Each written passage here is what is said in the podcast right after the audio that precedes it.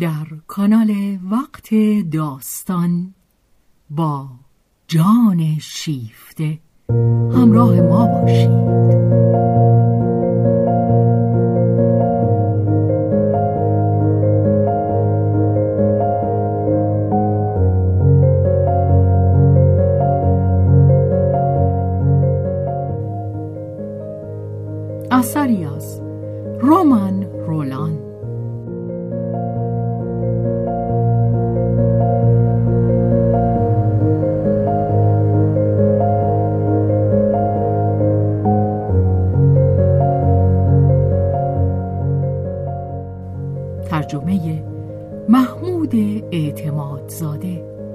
بهازین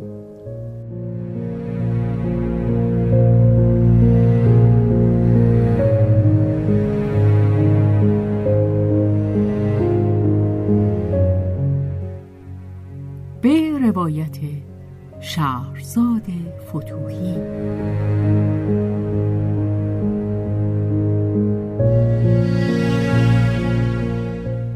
کارگردانی و تنظیم حسین آشتیانی.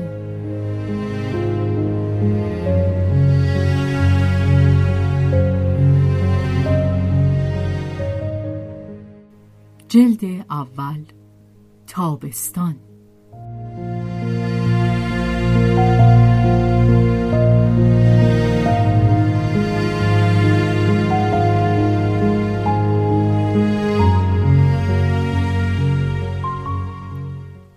نگذشت که لئوپولد باز آمد و سیلوی نگذاشت که در انتظار رنج بکشد.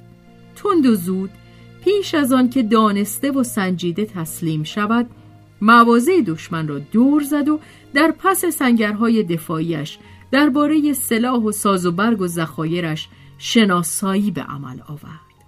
بی زحمت او را به سوی طرحهای خود سوق داد. و لئوپولد تا واپسین روز زندگی در این پنداشت ماند که اوست که فکر تأسیس خیاطخانه سلو و سیلوی را ابدا کرده است. مراسم زناشویی برای نیمه ژانویه که اندکی از شدت کارها کاسته می شود معین شد. هفته های مانده به جشن برای کارگاه روزگار خوشی بود. لئوپولد با گشاده رویی همه کارگران را مهمان می کرد و به تئاتر یا سینما می برد. همهشان چنان نیازی به شادی و خنده داشتند. وقتی که یکیشان عروس می شود، انگار که عروسی را با خود به کارگاه می آورد و هر کدامشان این مهمان را پذیره شده نزدش زمزمه می کند. فراموش نکن. دفعه دیگه نوبت منه. این شادی همگانی به آنت هم سرایت کرد. به جای آنکه ناکامی زندگی خود را با هدتی بیشتر احساس کند از خود می‌پرسید که غمهایش چه شده اند؟ مانند پیراهنی که درآورند در طول کفلها به پایین سریده بودند. ای پیکر جوان غم و اندوه به پوستت چسبندگی ندارد. با این همه نه آنکه این عروسی سخت خوشنودش کرده باشد. خواهرش را جانانه تر از آن دوست داشته بود که از دیدن آنکه باز بیشتر از او دور می شود احساس اندوه نکند. و تازه منظره دلنشینی هم نبود. این دختر قشنگ که خود را به این مرد روی هم مبتزل تفیز می کرد آنت برای سیلوی تصور آرزوهای دیگری داشت. ولی دیگران چه نیازی به تصور آرزوی ما دارند؟ شیوه خوشبخت بودنشان از آن خودشان است نه از آن ما و حق با آنهاست. سیلوی خوشنود بود. محبت لئوپولد و تحسینی که بدونشان می‌داد خودپسندیش را ارضا و کم کم دلش را تسخیر می‌کرد. همچنان که به خواهرش گفته بود به خصال جدی کسی که انتخاب کرده بود ارج میگذاشت. برایش همسری استخواندار خواهد شد. مزاحم نخواهد بود و سیلوی با آنکه در نیتش سوء استفاده نبود گرچه باز نمی‌توان دانست مطمئن بود که حسابرس پر ایرادگیری برای رفتار خود اختیار نکرده است. لئوپولد در پی دانستن گذشته سیلوی نبود. به او اعتماد می کرد و سیلوی از این بابت از او منت داشت. تجربه زندگی از پنداشت های لئوپولد و خاصه از سختگیری او چندان چیزی به جا نگذاشته بود بلکه او را بران می داشت که برای خود به عنوان قاعده رفتار همان خودخواهی سمیمانه ای را اختیار کند که از مردم درست کار دیرباور مهربان و کم توقع می سزد و از دیگران بیش از آنچه خود نمی‌تواند بدهد نخواهد و همین رفتار را از دیگران هم بپذیرد. سیلوی روی هم خود را بحثی بیشتر به او نزدیک میافت تا به آنت. او آنت را بیشتر دوست می داشت. ولی آنت اگر مرد بود و سیلوی این نکته را با خنده به او گفت امکان نداشت به او شوهر کند. نه نه. کارشان به جای بدی می‌کشید سلف برایش همه گونه فراغ خاطر در برداشت این تأثیر راحت بخش سیلوی را از آنکه به او بیاندیشد منصرف می‌کرد به جشن عروسی خود میاندیشید به رقت و آرایشی که برای خود ترتیب می‌داد به خانه آیندهش و به نقشه های بزرگی که برای کسب خود داشت و در این خوشنودی کاملی به او دست می‌داد.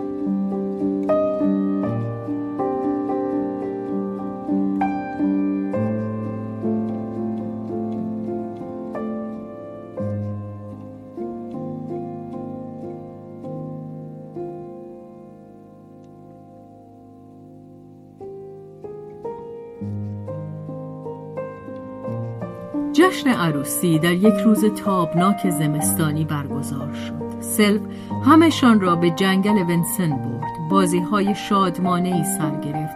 آنت با خوشحالی به جمع پیوست. اگر روزگار دیگری بود جنبه پرسر و صدا و اندکی مبتزل این خوشی ها به چشمش ناپسند می آمد. او با این پسرهای خوب و این دختران دلاور که در رشته روزهای کار و زحمت این یک روز شادمانی را به خود ارزانی می داشتند می خندید.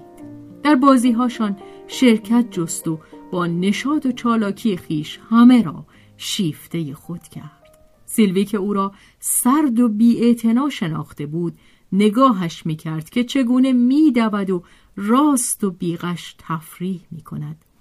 و اینک آنت که چشمانش را بسته بودند چشم بندانک بازی می کرد. با چهره سرخ گشته دهان باز و خندان چانه رو به بالا و گویی برای آنکه روشنایی را در هوا بگیرد دستها دراز و پنجه ها همچون بالهای گسترده با قدمهای بلند می رود و پایش به چیزی می گیرد و باز بیشتر می خندد. این پیکر زیبای کور سودا زده چه کسی او را خواهد گرفت؟ چه بسا مردان که نگاهش می‌کردند و چون این اندیشه ای میبایست داشته باشند. ولی آنت گفتی جز به بازی خود به چیزی نمی اندیشید چه کرده بود؟ آن نگرانی ها را که دیروز بر جانش سنگینی می کرد و آن چهره پرتشویش و عصبی و در خود فرو رفته را چه مایه نیرو که در او بود. سلوی این نیکی را به پای خود می نوشت که توانسته است آنت را از نگرانی های خود منصرف کند و در دل از آن شاد بود. اما آنت خوب می‌دانست که علت از جای دورتری سرچشمه می‌گیرد او از تشویش های خود برای آن سبکبار نشده بود که در جشن عروسی میخندید بلکه در جشن عروسی از آن رو میخندید که خود را سبکبار می‌دید. چه روی نموده بود؟ چیزی شگرف که کار یک روز هم نبود هرچند که در روز معینی ظاهر شده بود. کار به چند هفته پیش از آن برمیگشت. صبح یک روز یک شنبه.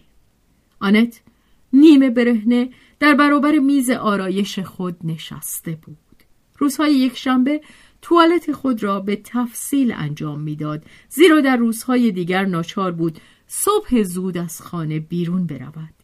بچه آن روز همین که از خواب برخواسته بود از اتاق بیرون سریده بود تا نزد خاله خود برود این زناشویی برایش بسیار جالب بود و با چیزهایی که به عنوان مردی آزموده در این باره می گفت مایه تفریح سیلوی می شد.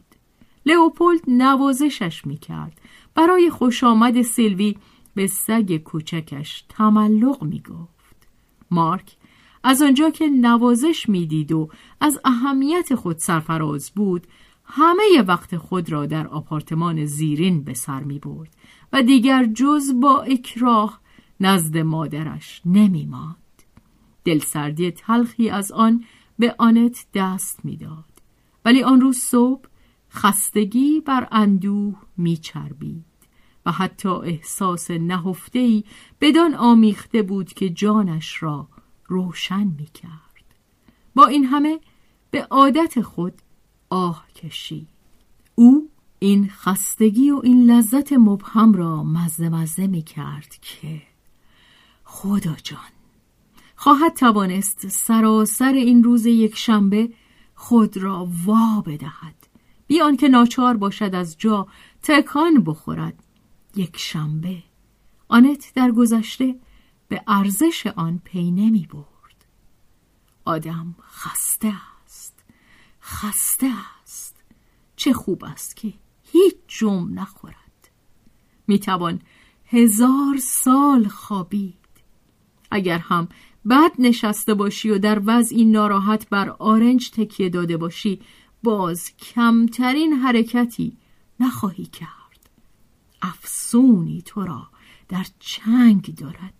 میترسی که باطل شود تکان نخوری همین جور خوشی آنت از پنجره پشت بام روبرو را نگاه می کرد. دود از دودکش نانوایی بیرون می آمد و روشن و شاد حلقه حلقه از برابر باد می گریخت. کشیده می شد. پیچ می خورد و رقص کنان روی آسمان آبی می دوید. چشمان آنت می خندید و جانش در پی اسلیمی های دیوانسان دود در چمنزارهای هوا می رقصید. همه سنگینی زمین به پایین لغزیده بود. روح خود را برهنه حس می کرد در باد و در آفتاب. آنت آهسته آواز می خواند و ناگهان چشمان شیفته جوانی که دیروز در امنیبوس نگاهش می کرد در برابرش پدیدار شد.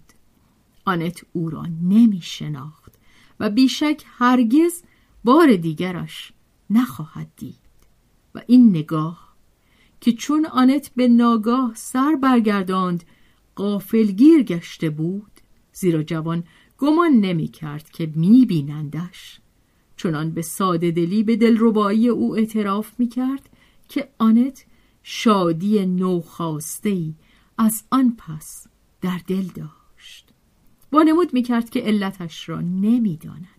ولی در آن اسنا که آینه تصویر لبخندش را به وی باز میگرداند آنت خود را با چشمان مردی می‌دید که میبایست روزی دوستش بدارد کجایید نگرانی ها هنوز گاه گاه وزوزشان از دور خیلی دور به گوش می رسید کافی است کافی است چه فایده ای دارد؟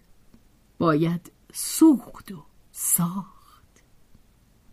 این که آنت با خود چونین بگوید چیز تازه ای نبود. بیست بار همین را گفته بود. ولی اینکه بدان چه می گفت عمل کند چون این انتظاری نمی بایست از او داشت.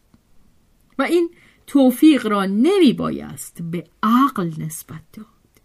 عقل اندرزگر خوبی است. ولی کسانی که اندرز می‌دهند مایه از خود نمی‌گذارند. و قلب جز با دلایل قلبی مجاب نمی شود. این دلایل اکنون کم نبود. اکنون آنت بدان رضا می‌داد که نابخردانه بودن توقعات عشق مادرانه اش را ببیند. اما اگر بدان رضا می‌داد از آن رو بود که گرایش های سرکوفته دیگری از نو جان گرفته بودند. دیگر نمی توانست منکر وجودشان شود. چون این چیزی دیگر نمی‌خواست. و این رضایت بی سخن همین که داده شد آنت خود را رها شده یافت. آواز جوانیش که بیدار گشته بود به او می گفت هیچ چیز از دست نرفته است. تو هنوز حق داری که خوشبخت باشی. زندگیت آغاز می شود جهان جان تازه‌ای گرفت. همه چیز مزه یافت. حتی در روزهای تیره روزنه های تابناکی پدید آمد. آنت هیچ نقشه برای آینده نمیری خود را به خوشبختی آینده از نو به چنگ آمده می سپرد هرچه می‌خواست باشد. آری آری آنت جوان بود. جوان مانند سال نو سراسر یک زندگی را در برابر خود داشت. هرگز بسش نخواهد